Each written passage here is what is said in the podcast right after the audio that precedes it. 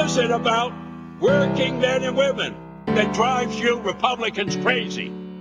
When does the greed stop? What is the price? Challenge corporate power. Damn, what's wrong with people in this country? Say hell no until these weak-kneed Democrats end this war. Ah, you pigs, you pigs. This first step is a step right off a cliff. Hello and welcome to another episode of Best of the Left podcast. Today we have clips from Bill Maher, Counterspin, Davis Fleetwood, Keith Olbermann, Rachel Maddow, Ring of Fire, Sam Seder, The Real News Network, Thom Hartmann, and the Young Turks. He's a liar. He's a thug. He's a punk. One word. Katrina! You lead this country, sir. You claim to defend it. Pathetic. You can't claim support for our troops without supporting their mission, Mr. Speaker. God, that is so dishonest on so many levels. All those people who died on 9-11, and you guys want to use 9-11 as an excuse to do everything you want, attack Iraq and Iran, the people that have absolutely nothing to do with 9-11? Don't you dare talk about 9-11, please. This election is our chance to give the American people a reason to believe again. It is time now for Barack Obama.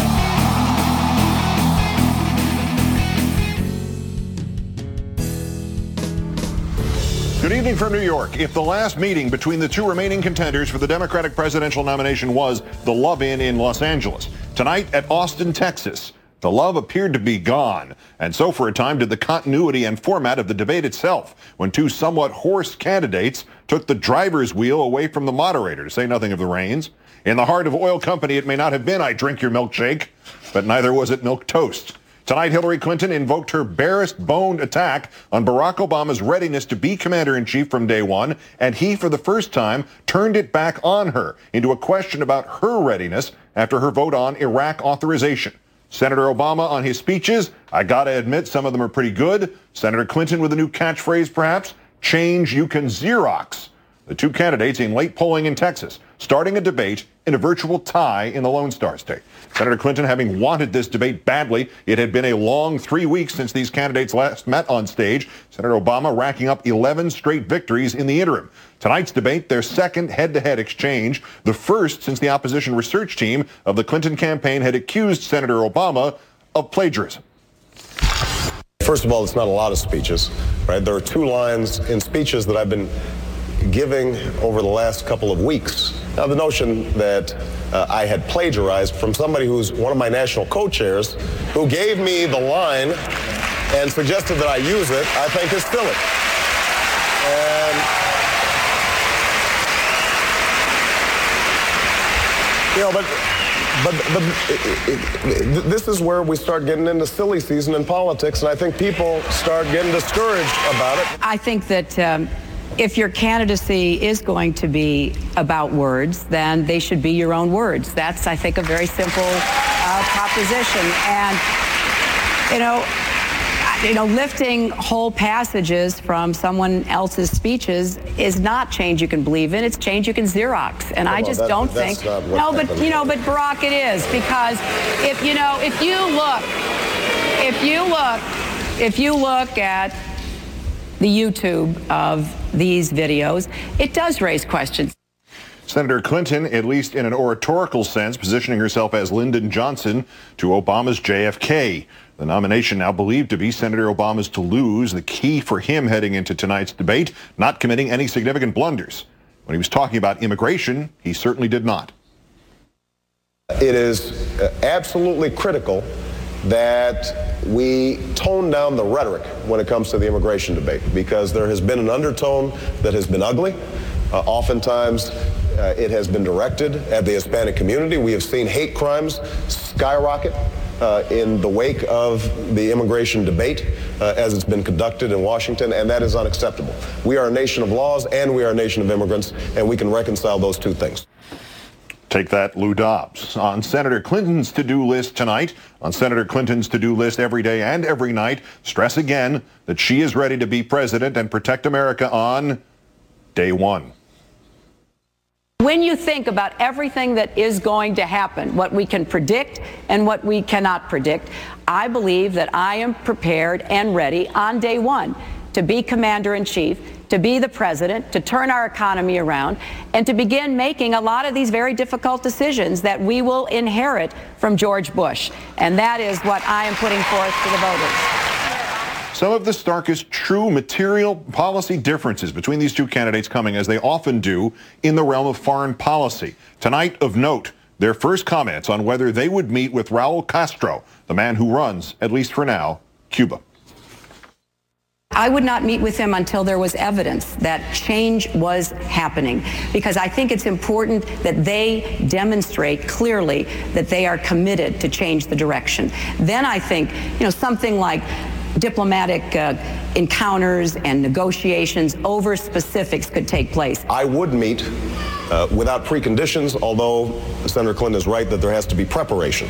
It is very important for us to make sure that there was an agenda, and on that agenda was human rights, releasing of political prisoners, opening up the press, uh, and that preparation might take some time.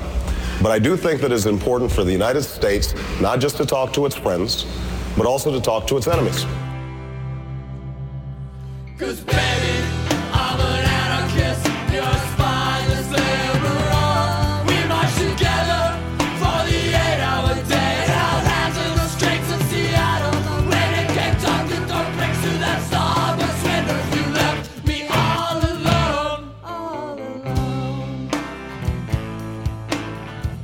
Are some people who say, after they watch this debate, that Hillary was kind of conceding that the Clinton campaign realizes that. Uh, end times are near for them. Uh, well, I don't know, uh, but I do know this. Today she replaced her campaign manager with Britney Spears' father. So that's not a good sign. she did look a little desperate, come on, when she was accusing Obama of plagiarizing his speeches. Uh, plagiarizing, excuse me, 60 year old white lady. It's called sampling.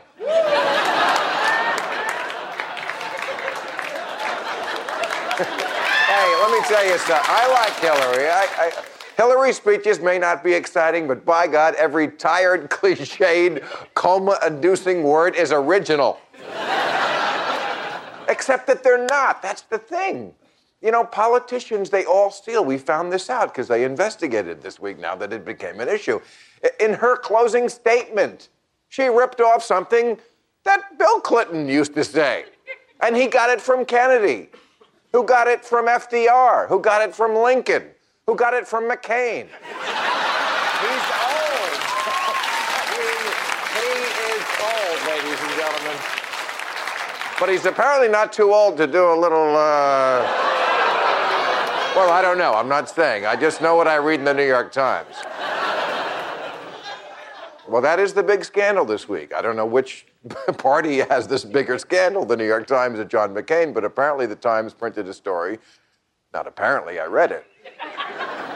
that said, in John McCain's last campaign in 2000, he was apparently acting so sprung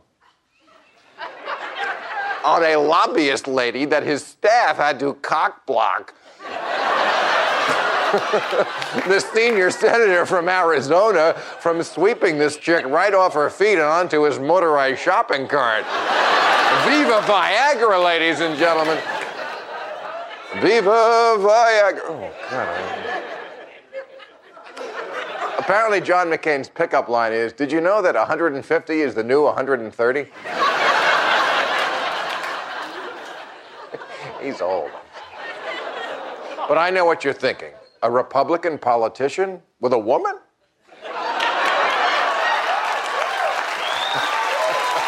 but, but come on, what girl could resist?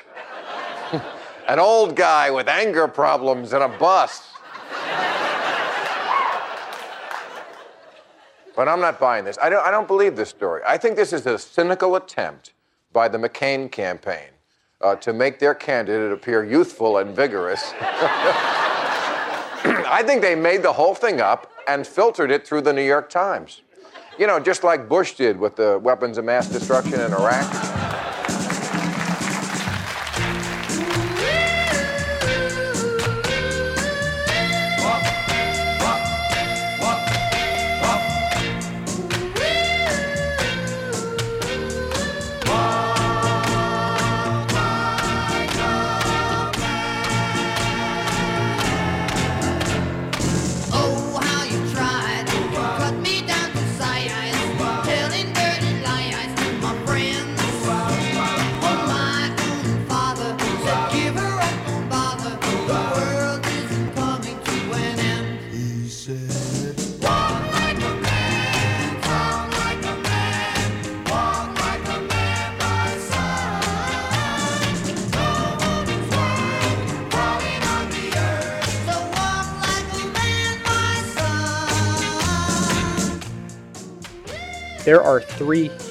Things you can do to help support the show, but they only take a few seconds. Leave us a great customer review in the iTunes Music Store, dig the show on digg.com, and every month you can vote for the best of the left at podcastalley.com. Find links to all three of these most important sites on the right hand side at bestoftheleftpodcast.com. Thanks for your support.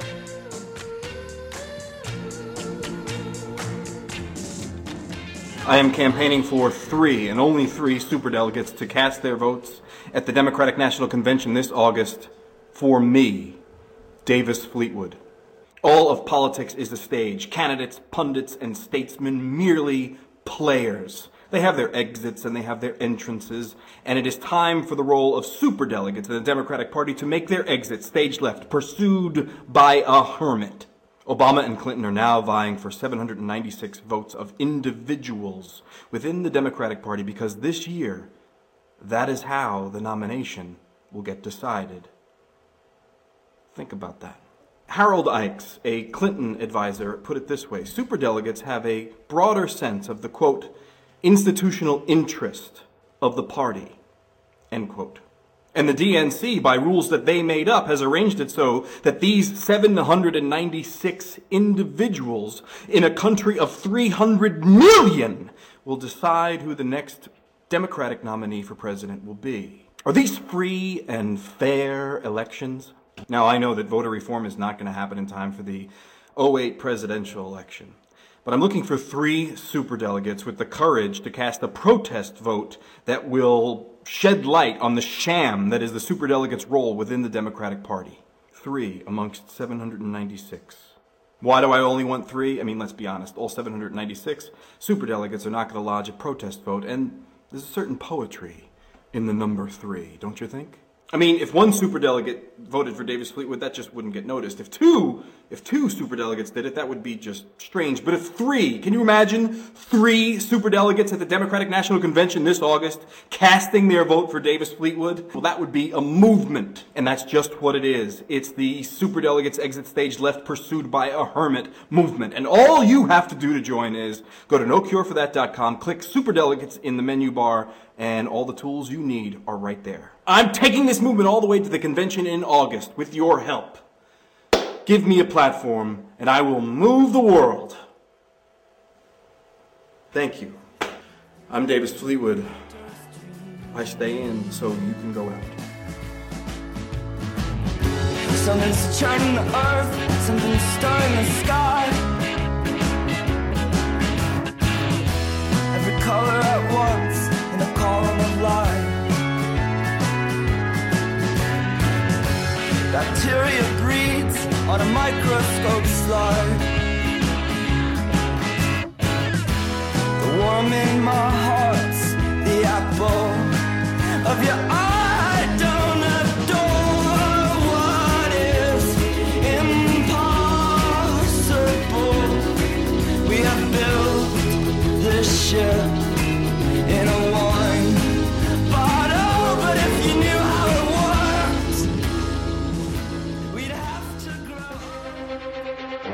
From NBC News in Washington, this is Meet the Press with Tim Russert. Our issues this Sunday many Democrats accuse this man of draining votes from Al Gore, which helped elect George W. Bush in 2000. Will he run again as an independent candidate for president in 2008? We will find out this morning. Our guest, Mr. Ralph Nader. Ralph Nader, welcome. Thank you. Will you run for president as an independent mm-hmm. in 2008? Let me put it in context to make it a little more palatable to people who have closed minds. 24% of the American people are satisfied with the state of the country, according to Gallup. That's about the lowest ranking ever. 61% think both major parties are failing. And according to Frank Luntz's poll, a Republican, 80% would consider voting for an independent this year.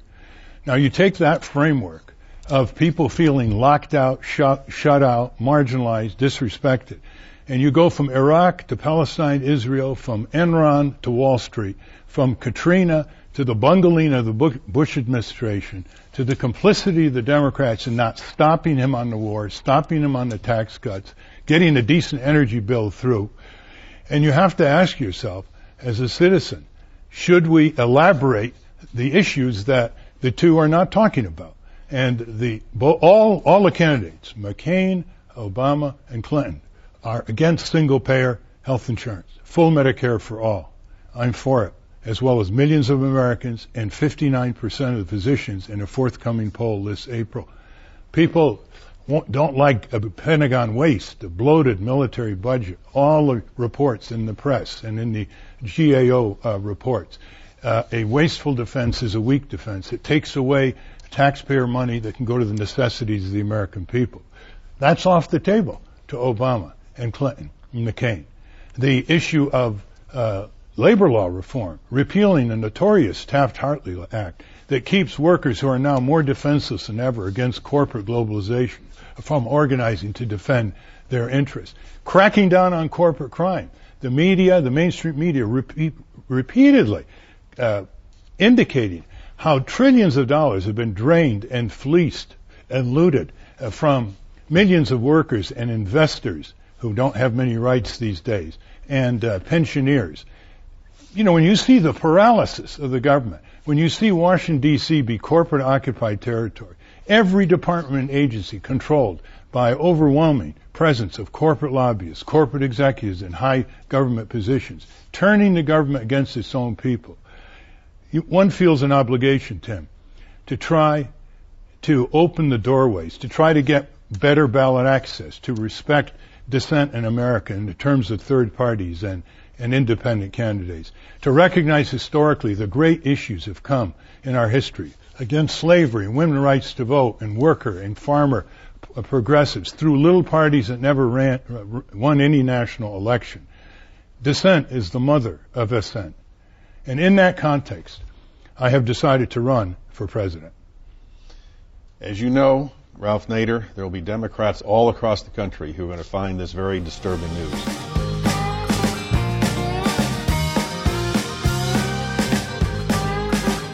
Leave the old town drunk on his wooden stool.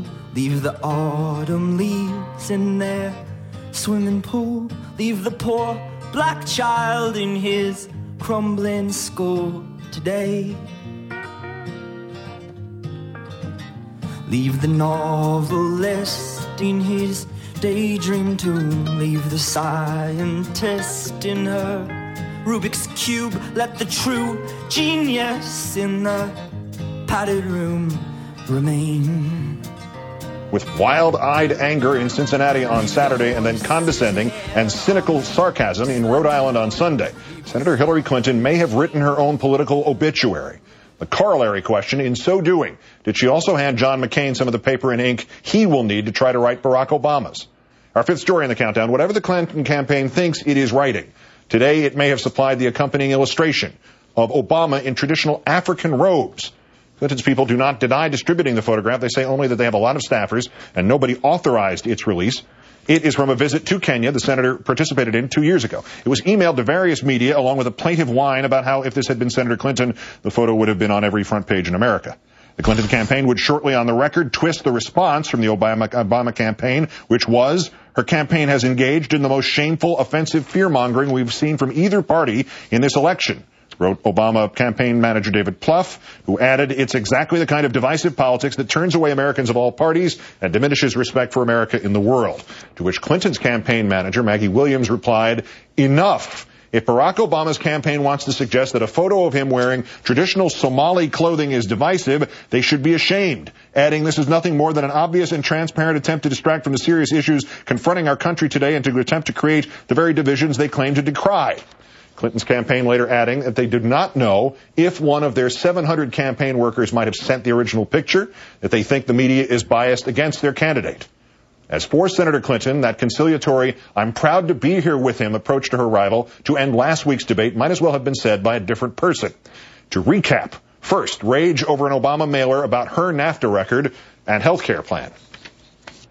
Shame on you, Barack Obama. It is time you ran a campaign consistent with your messages in public. That's what I expect from you. Meet me in Ohio. Let's have a debate about your tactics and your behavior in this campaign.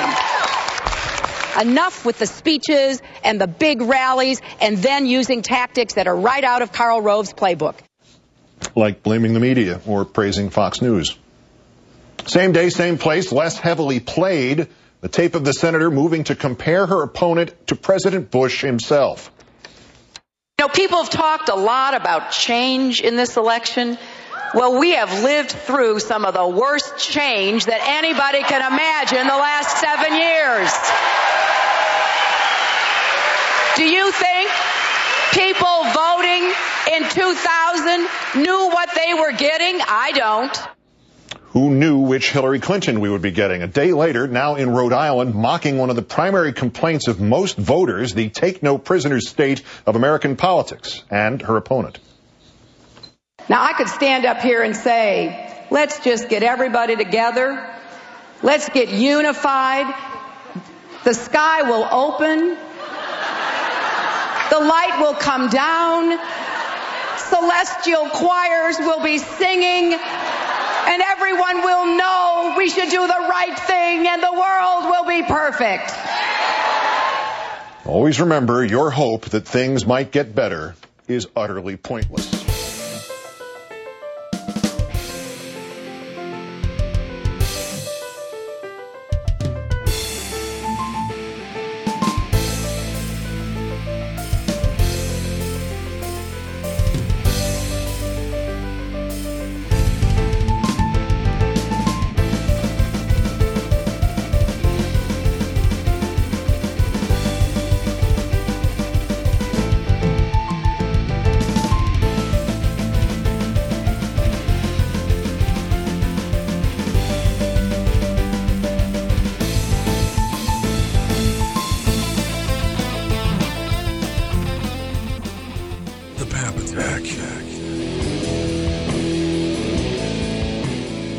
I bet you're as tired as I am of listening to political strategists tell us how we need a mood of compromise, a mood of camaraderie with Republican thugs who have, for the last eight years, lied to us, they've spied on us, they've needlessly killed Americans and Iraqis in a fraudulent, completely fraudulent Halliburton war. They've annihilated our economy. I mean, is it just me, or have these new Democratic handlers been living in another country or possibly on another planet in the last eight years as Republican thugs in the Senate and Congress have fostered corruption, the caliber of Tom DeLay and Jack Abramoff, of Ney felony activity, Rove, Libby treason activity, Gonzales torture activity. Were these meek souled Democrat consultants who unfortunately now seem to have the ear of Barack Obama? Well, maybe, maybe they just weren't paying attention when Dick Cheney chose to have meetings and closed doors and approve sweetheart political and financial deals with Enron and Exxon and Halliburton and damn near every corporate bottom feeder who gave more than a million dollars to this has been president of ours. So, in spite of an obvious need for investigations and indictments, Obama has his campaign consultants telling us to sit around a unified campfire with GOP criminals and just let bygones be bygones. Sorry, guys, but I'm not going to be there for that bizarre little gathering, and neither should any progressive that values democracy. You see, in Bill Clinton's terms, for a full two years, he had the chance to turn up the heat on the Iran Contra investigation. That investigation would have shined a light on so many cuckoo con GOP racketeers that their leadership would have effectively been shut down for a decade. Democrats wouldn't be suffering through all the damage that's been caused by the James Bakers and the Richard Perles or the Grover Norquist, the Paul Wolfowitz types that have infected democracy over the last seven or eight years. Because most of those neocon nuts would have either been indicted or publicly shamed, if that's possible for a true neocon. Instead, though, Clinton bought into the warm, fuzzy argument floated by kind and gentle progressive advisors, well, just to forgive and forget and let's just go ahead with things. The result was that the Democrats were slaughtered in the 1994 election, and ultimately Clinton had impeachment papers filed against him by the same cold blooded Republican snakes that he tried to buddy up with. So while all those Democrats are busy planning picnics with their rivals, well, the Republican thugs are plotting on how to take back the Congress, how to take back the House, and at the same time continue to lie, cheat, and steal every time the opportunity arises. You hear Pelosi and Reid talking about all of their over ambitious goals for America. They're decent ideas. They're good ideas. Don't get me wrong. They're good ideas about providing health care for everyone and making sure the elderly Americans get a tax break. Those are good ideas. It's what our country needs. But they're worthless if the Republican goons are allowed to walk away from their crimes unpunished and run at democracy one more time. I can promise you this. If Pelosi and Reid and all the other Democrats fail to support the efforts of the few courageous politicians still left in that party, people like Conyers and Waxman, Kucinich and Wexler, if there are not more subpoenas, more investigations in these months leading up to the election, these same new Republican friends who are trying to reach out to make nice with us now, well, they're going to pummel the Democrats in 2008. If the Democrats want to keep their already floundering power, then they have to go after these neocon thugs because I'll tell you, it's going to be hard for those people to run a successful campaign in 2008 if key parts of the GOP leadership are facing subpoenas, indictments, and with a little luck, prison. All I'm saying is give peace a chance. Wake up. It's time That's to right. take to the streets. Mainstream media, where are you? George W. Bush was born on third base but thinks he hit a triple. WakeUpAM.blogspot.com. All the oil men in the White House. Rumsfeld's cronies, buddies, neocon pals. What is wrong with this picture? He just bypasses whatever's in the Constitution. Just dude. when we think I it mean, can't get any worse. Fascist government, dictatorship. He's like the ultimate oh, spoiled brat. Wake up and smell the oil fields. I remember who said This that. isn't health care. This is get sick and die care. Mainstream media doesn't cover it, so that's why we're here. Yeah, look for me at Gitmo. That's where I'll be. After September Playing the 11th. 9/11 card every number time of they Americans can. subject to eavesdropping These actions are illegally. within the president's authority under the Constitution. It's ridiculous. Laws. What do they have to It's hide? poo poo. WakeUpAM.blogspot.com. I dare anyone to call me a conspiracy theorist. On the Democratic side, things are much more complicated and uh, diverse and nuanced. Starting with the Clinton side. One of her main advisors for foreign policy is, in fact, Madeleine Albright. Madeleine Albright, that's a little bit of more of the same on the Clinton side. Madeleine Albright, former Secretary of State, is infamous for saying on the record during the 90s that more than 500,000 Iraqi children were victims of the UN sanctions imposed by the US. Uh, their sacrifice was worth it in terms of undermining uh, the regime of Saddam Hussein. We have Sandy Berger, former national security advisor as well. And especially Richard Holbrooke, which is going to be probably the next Secretary of State under a Clinton government. It's very important to remember that Richard Holbrooke, when he was Assistant Secretary of State for East Asia, he was propping uh, Ferdinand Marcos, the dictator of the Philippines when he was alive, and also dictator Suharto in Indonesia in terms of repression of East Timor. Uh, Richard Holbrooke is a kind of a hawk, actually.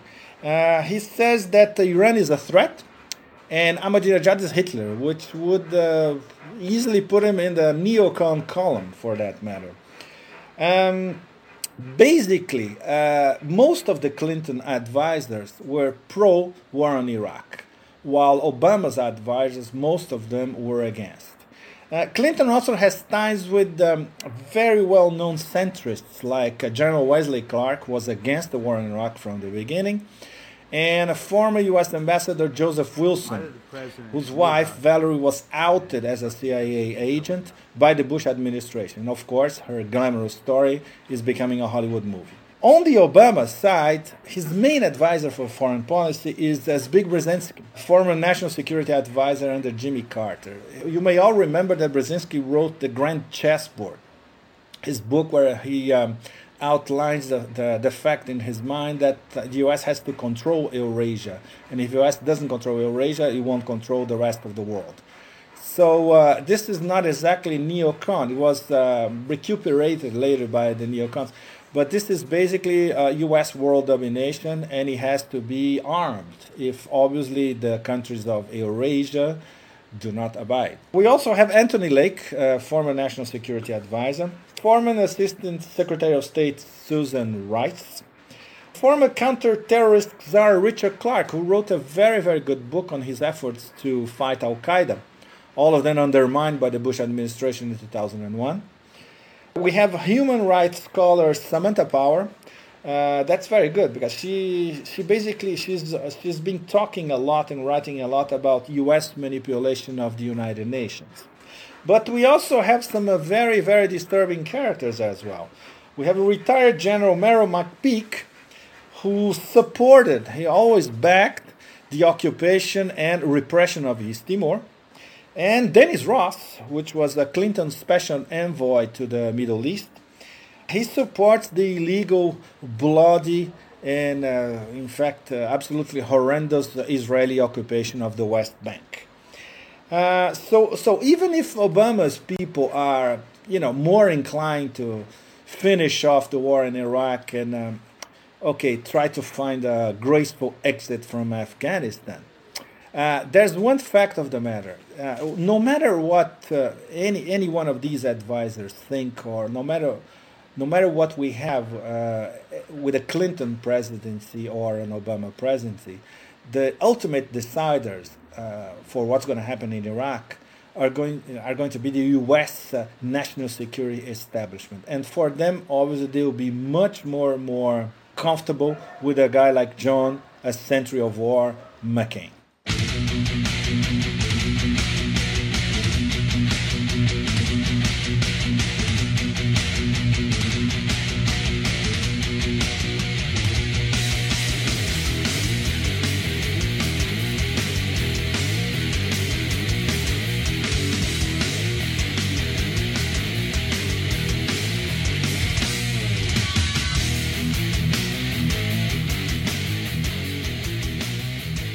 In a balanced February 8th discussion of GOP presidential hopeful John McCain, The Charlie Rose Show featured two conservative Republicans and two journalists. But it wasn't one of the Republicans who called McCain a thoroughly admirable guy and a genuine hero. It was Newsweek editor Evan Thomas, who seemed unable to control his gushing for the GOP candidate. After repeating media cliches about McCain being a maverick and a rebel, Thomas shifted into full tilt worship mode, at one point seeming to argue that McCain's war experiences placed him beyond criticism. In response to a Charlie Rose question about candidates describing Obama and Clinton Iraq plans as surrender, Thomas said this uh, McCain has a license to use words that the rest of us could not. If you withstood five and a half years of torture and you tried to commit suicide twice, a moment later, Thomas added, and he would rather die than dishonor himself. So this is a guy who has just done things that the rest of us not only haven't done, we can't even imagine it. Right. And still later, Thomas said, And it gives him a license to do things and say things that others couldn't. I mean, he can he can be pretty uh, out there uh, using words like surrender because who's really going to question J- John McCain? Not Newsweek, evidently. The author of Newsweek's recent cover story on McCain, Evan Thomas.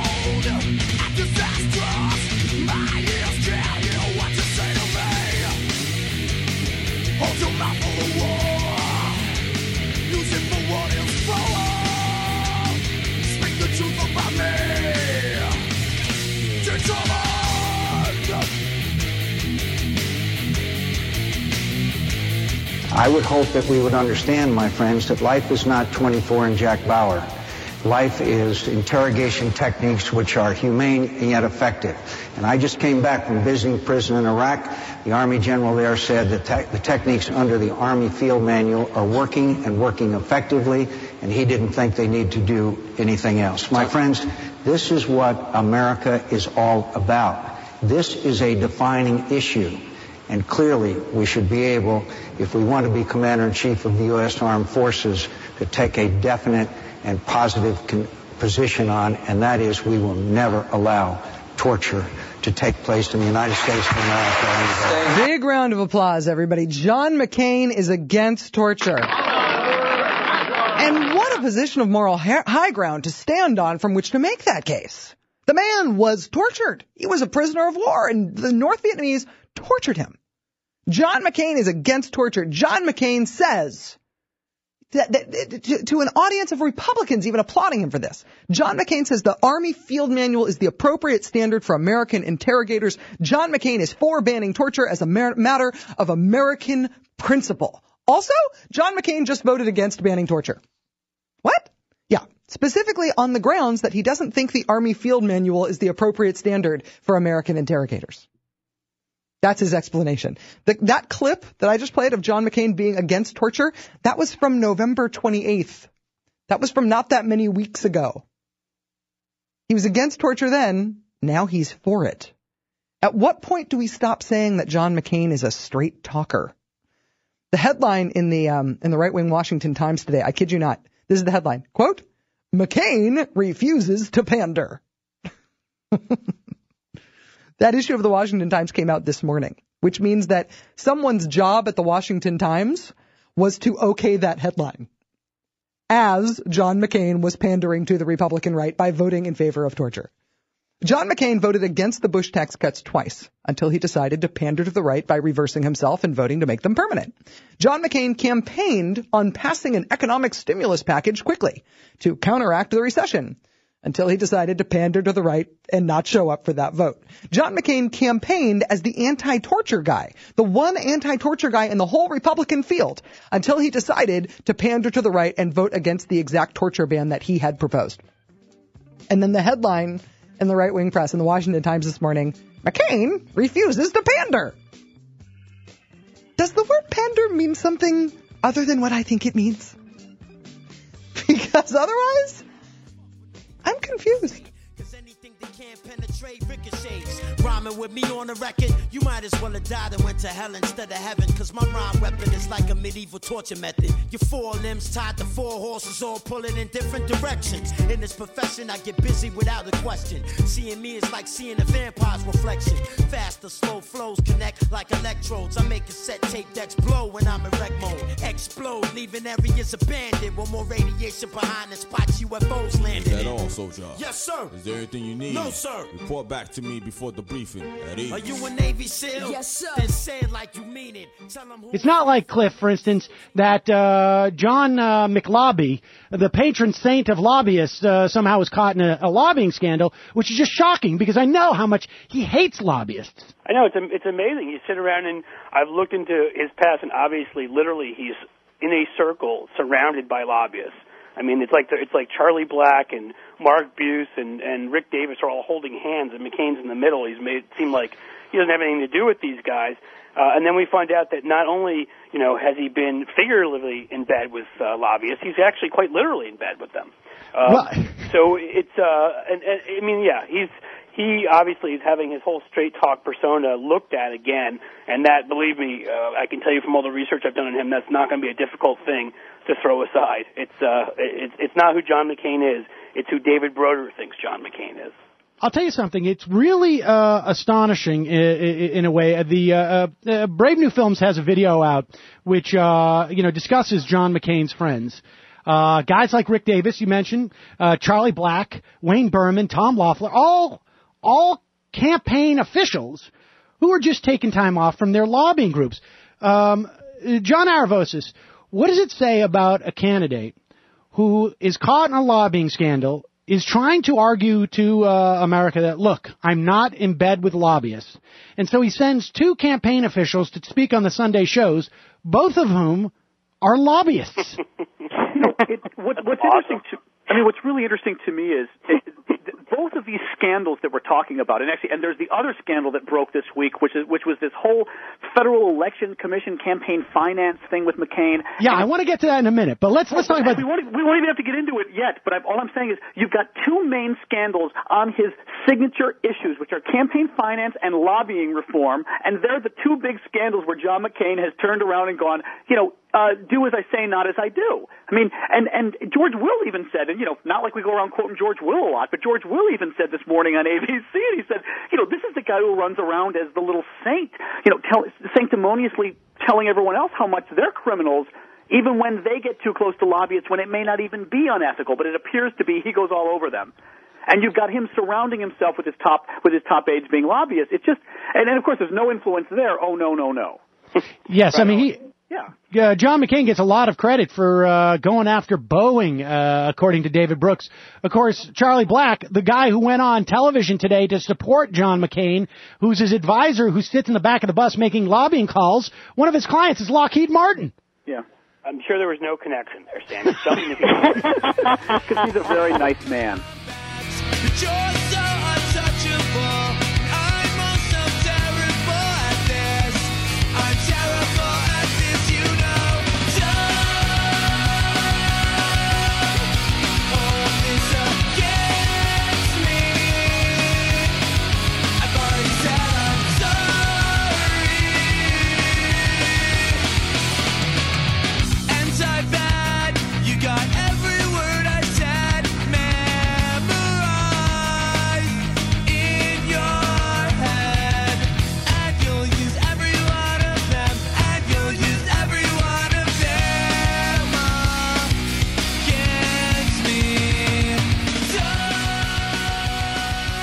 Concerns me is not whether, whether you know he was what to bluntly say it, whether he was screwing this woman. My what concerns me is whether he was screwing the rest of us.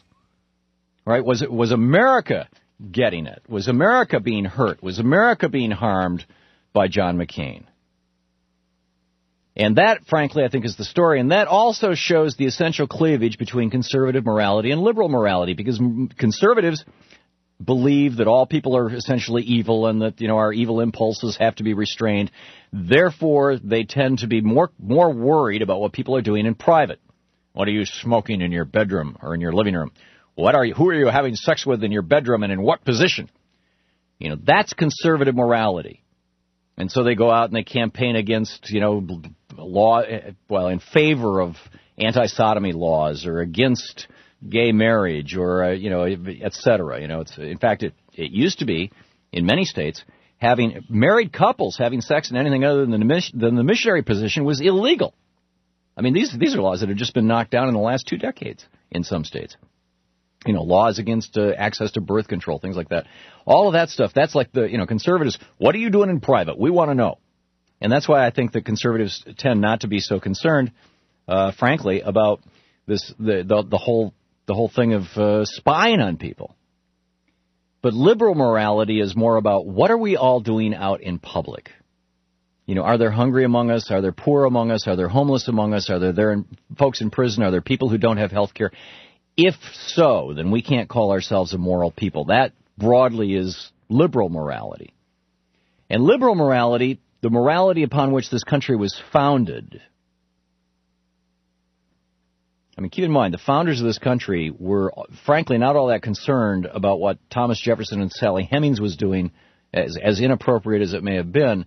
They were far more concerned about his public policy. What kind of laws was he making?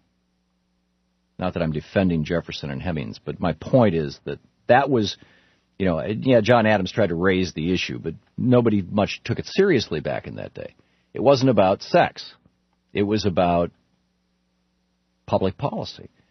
And that's my concern with regard to John McCain.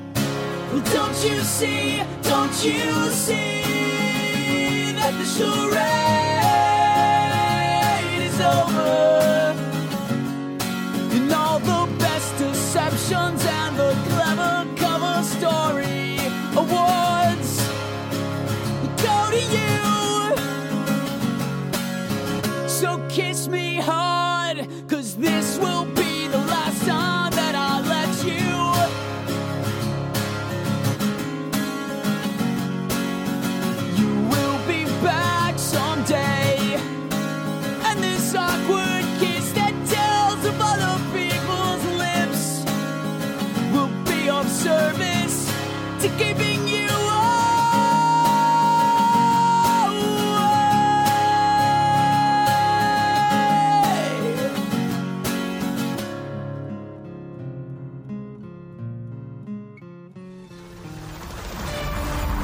George Washington never said the Pledge of Allegiance. He wasn't even born in the U.S. So, what was he hiding? In our fourth story tonight, measuring a man's patriotism by his allegiance to symbols. The Associated Press reporting yesterday the conservatives questioned Senator Barack Obama's patriotism because he does not wear a flag pin and because he did not put his hand on his heart during the national anthem last September. CNN.com aiding and abetting with a shocking online poll. Does Barack Obama show the proper patriotism for someone who wants to be president of the United States? Obama has already said his grandfather, a World War II vet, taught him to put his hand up for the pledge, but to stand for the anthem, a common practice, as you can see at any ball game. As for flag pins, Obama stopped during the run-up to the Iraq invasion when it seemed to become, quote for him, a substitute for true patriotism. Yesterday, he challenged the Republican monopoly on supposed patriotism, a party that presided over a war in which our troops did not get the body armor needed or we're sending troops over who are untrained because of poor planning, or are not fulfilling the veterans benefits that these troops need when they come home, or are undermining our Constitution with warrantless wiretaps that are unnecessary. That is a debate I am very happy to have. Let's bring in MSNBC political analyst Rachel Maddow, whose uh, show airs weeknights also on Air America Radio. Good to see you again. Hi, Keith. Obama is betting on Americans seeing through this. And apart from the fact that John McCain also usually does not wear a flag pin either, why is he betting that way? Um, he's doing something here that national level Democrats have either been too insecure or too browbeaten to do in the last few years. He's not in hiding. He's not wishing this away. Mm-hmm. He's literally confident and calm in picking up this tear gas canister and flinging it back from whence it came. He's saying, You want to talk patriotism? Let's talk patriotism. You want to talk American ideals? All right, secret prison guys. Yeah. Let's do it. If this had if this had been if this had happened in 2004, this what we'd be seeing is John Kerry taking those Swift boat veterans attacks and using them to say, All right, if you won't denounce these, George W. Bush, let's talk about your Vietnam era service. Right. That's what a confident candidate does with these kinds of attacks. All right, the Associated Press story. Uh, why are the Democrats not erupting over this extraordinary and just thin as tissue paper story from Nedra Pickler, the way that the Republicans did um, over the New York Times about McCain? I mean, the first guy quoted in this is that crazy Roger Stone guy who started the 527 group about Hillary Clinton, whose acronym is so offensive, even most Republicans are offended by it. Yeah. Does it count that I'm really mad about it? Oh, okay. I'm really mad about it. Yeah. I mean, this this AP piece. I mean, it's it's one thing to expect this from the nether regions of right wing media. It's another thing for this to be a wire service story. The AP is something different, and for them to just stovepipe the dirtiest stuff of the far reaches of right wing media right onto the home pages of every major news mm-hmm. website in the country, including MSNBC's today. Yep. For this to be a wire service story today is incredible. Asking Roger Stone whether Barack Obama has a patriotism problem, that's like asking me if Air America has any good radio hosts. You know, it's like asking Adolf Coors if he can recommend a good weak beer. You know, just it's uh, it's it's it's unbelievable that that's who they went to for their source. a, a cut rate Gordon Liddy, and you thought Gordon Liddy was the cut rate Gordon Liddy. uh, the CNN poll. Why, uh, why not a poll uh, that also questioned, you know, do you believe the far right's charges that John McCain actually sold us out to his captors in Vietnam? I mean, that seems equally inappropriate. Yeah. Just because somebody makes a scurrilous political smear doesn't mean you need to regurgitate it Mhm. onto your homepage or into your newspaper. And you certainly don't have to push poll their message for them the way that CNN did with this poll. I mean, you don't you don't go if so- if somebody calls you and says, you know, your mom is an ugly mug, you don't, don't then go talk to the rest of your family and say, would you like to comment on Mama's ugly mug, the ugliness of her mug? I mean, it's just it's this it's totally out of line here. They have totally missed the point. And I think everybody who ran this story now has to deal with how to get out of the mess that the wire service and CNN put them in. Uh, a last point here Politico reporting, uh, that website that the, the Republican National Committee is polling right now to find out how far they could go on attacking an African American candidate. This is, um, uh, this patriotism thing is the fig leaf to go racist. Is that the idea? It must be. I mean, I am in I am incredulous that we've actually found out that they are they're thinking about going real racist in this election. They've decided to poll and see how far they can go. You, you, if you if you wrote this in your screenplay, it would be rejected as too cartoonishly evil. I mean, I guess they're going to try to wrap up some racist thing uh, along with, or maybe even anti-mixed race thing. I don't know, along with their patriotism thing. The depths of this remain to be plumbed. But I hope that Obama keeps responding the way he is, because so far he's counterattacking well. Miscegenation. Yes. They're going to try to they're going to Yes. try to run on a miscegenation or a pro-slavery platform. We That's laugh now. need. We laugh now, Keith. It will happen. It will happen. And just remember, the only person that should be quoted then would be Abraham Lincoln, a Republican. In fact, the first, First Republican, Republican president. president, yes. Rachel Maddow of MSNBC and Air America. Always a pleasure.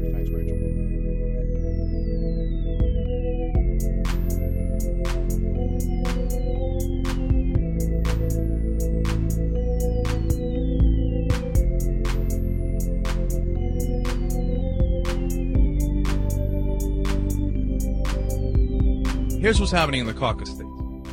Hillary Clinton is locking up the establishment folks. Like Washington is a good example. She got the two senators from Washington to endorse her, state of Washington, and she and she got the party leaders to support her. And old establishment way of thinking is, check. Okay, I got Washington in the bag. I got my folks set up there. I got my endorsements. Let's move on. Obama said, yeah, that's cool. Yeah. Uh, how about we get a lot of young guys and girls and we get them all jazzed up and we have them spend two months, three months, six months getting people to go, come on, show up to the caucus, show up to the caucus. Come on, we're going to have an awesome time. We're going to go to the caucus. It's going to rock. Okay. As they say, uh, very passionate volunteers. And turns out Obama's strategy is better. okay. He's better organized. He's got people who are more active and more passionate and they drove people to the polls. And you know how many people the senators drove to the polls? Bupkis. Elbow from the sky, right? I don't know. Probably a couple, probably some, probably a decent amount, but not nearly as much as the Obama energized volunteers did. And he's got the campaign staff on the ground to make that happen, which brings us to Geekesque uh, analysis here on Daily Kos. I assume it's a she. Um, she says, look, look at Obama's field offices, look at Clinton's field offices, look at how he spends his money and how Hillary Clinton spends her money, and you get a sense of their priorities. That's a great way of looking at it. Absolutely. So then they, she breaks it down. Field field offices per state in the t- Super Tuesday states. Alabama, Obama had at least five, Clinton two. Obama wins the state. Not surprising. North Dakota, Obama's got four field offices, Clinton has zero. Obama wins the state. Idaho, Obama has five field offices, Clinton has zero. Obama crushes in Idaho, nearly won 80% of the vote. And it was a caucus as well. So blew her out of the water. Colorado, Obama has 12 field offices, Hillary Clinton only one. Obama uh, beats her in Colorado handily. Minnesota, she's favored, as we explained from the USA Today analysis, 40 to 33. It's a caucus. Obama has seven field offices. Clinton has one. He crushes her. He gets 66% of the vote.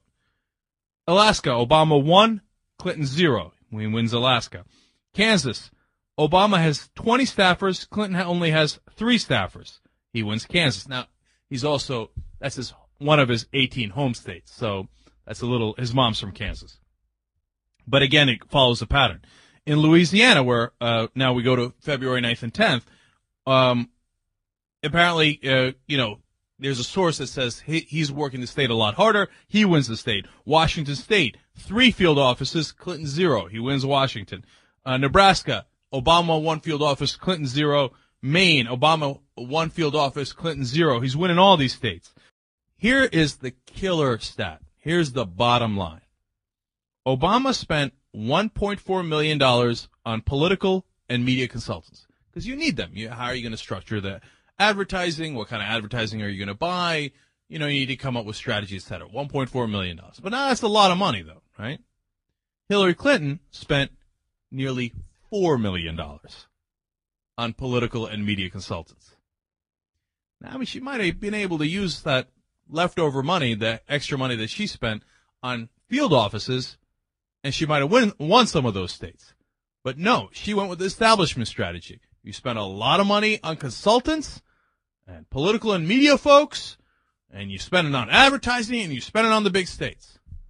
Well, it turns out you were wrong. Howard Dean was right, and Barack Obama went with the Howard Dean strategy, and he's been cleaning up. Now, it ain't over.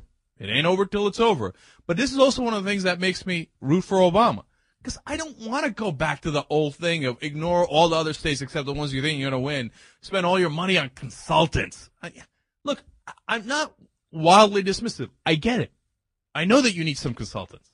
The question is, how many consultants do you uh, need, and how much do they lead you by the nose, and how much do you make your own decisions and take the advice of the consultants? And the numbers don't lie, and the numbers seem to indicate that Hillary Clinton leans on those advisors far too much. They've cost her far too much, and they might ultimately cost her the election. And if that's true, well, I gotta, you know, I gotta be honest. I gotta smile about that. I gotta say, yeah, you had it coming. You shouldn't have gone that road. You went down the wrong road, and it hurt you. It cost you. So let's see how it plays out. But it's a great analysis by Geek- Geekesque on uh, Daily Kos. So great job on her part. Again, New York Times also reporting Clinton uh, staffers and superdelegates worried that the election is quote slipping from her grasp. Now, let's see how this thing plays out. I I keep saying it because I almost can't quite believe that Obama would actually win. I mean, wow! It, imagine Barack Obama's actually our president. How you can't not be excited by that. You just can't. You gotta be excited by that. I even if you're supporting Hillary Clinton, the thought of a a Barack Obama presidency.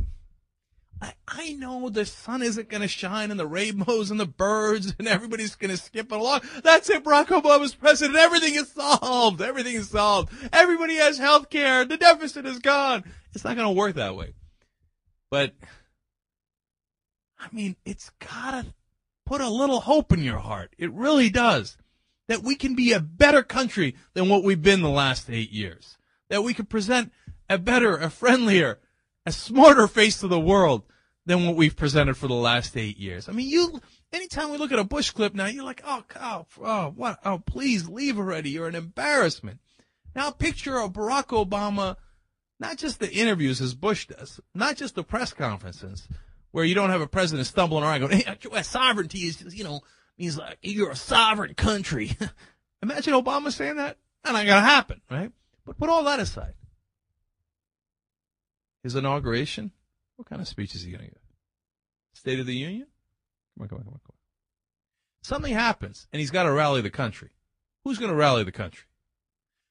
You know, I love you, Clinton supporters. I love you. You know I love you. And I know there's a lot of you that watch the show. Okay.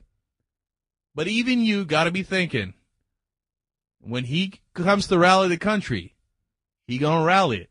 You know it. I know it. The American people know it. He's going to rally him. And look at what he's done on the campaign trail. He's rallied him.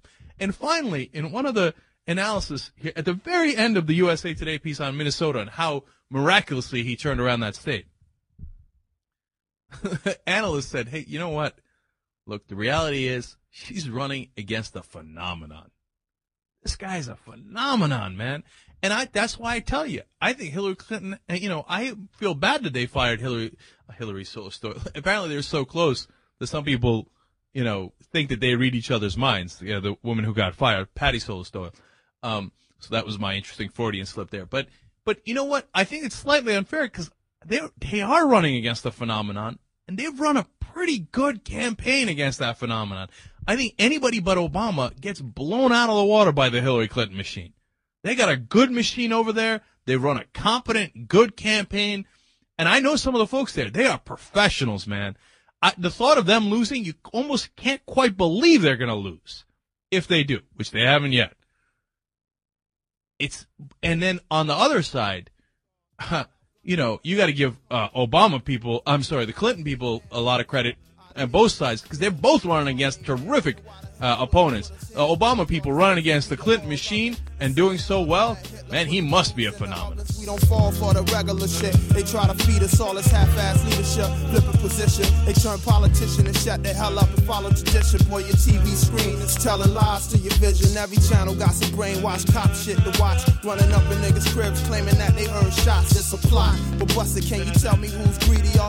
The big corporations, the pigs or the media. Sign of the times, terrorism on the rise. Commercial airplanes falling out the skies like flies. Make me wonder what went down with Ron Brown, who burned the churches to the ground with no evidence found. It's not coincidence. It's been too many steady.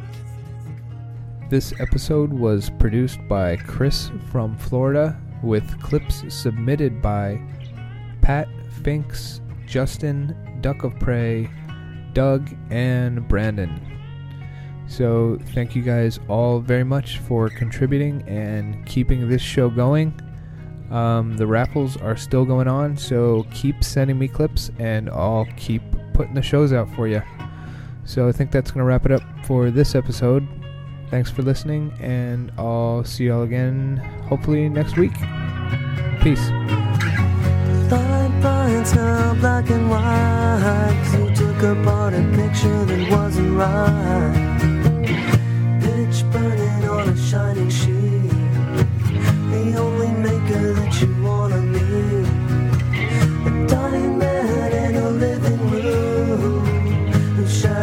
We'll take you out.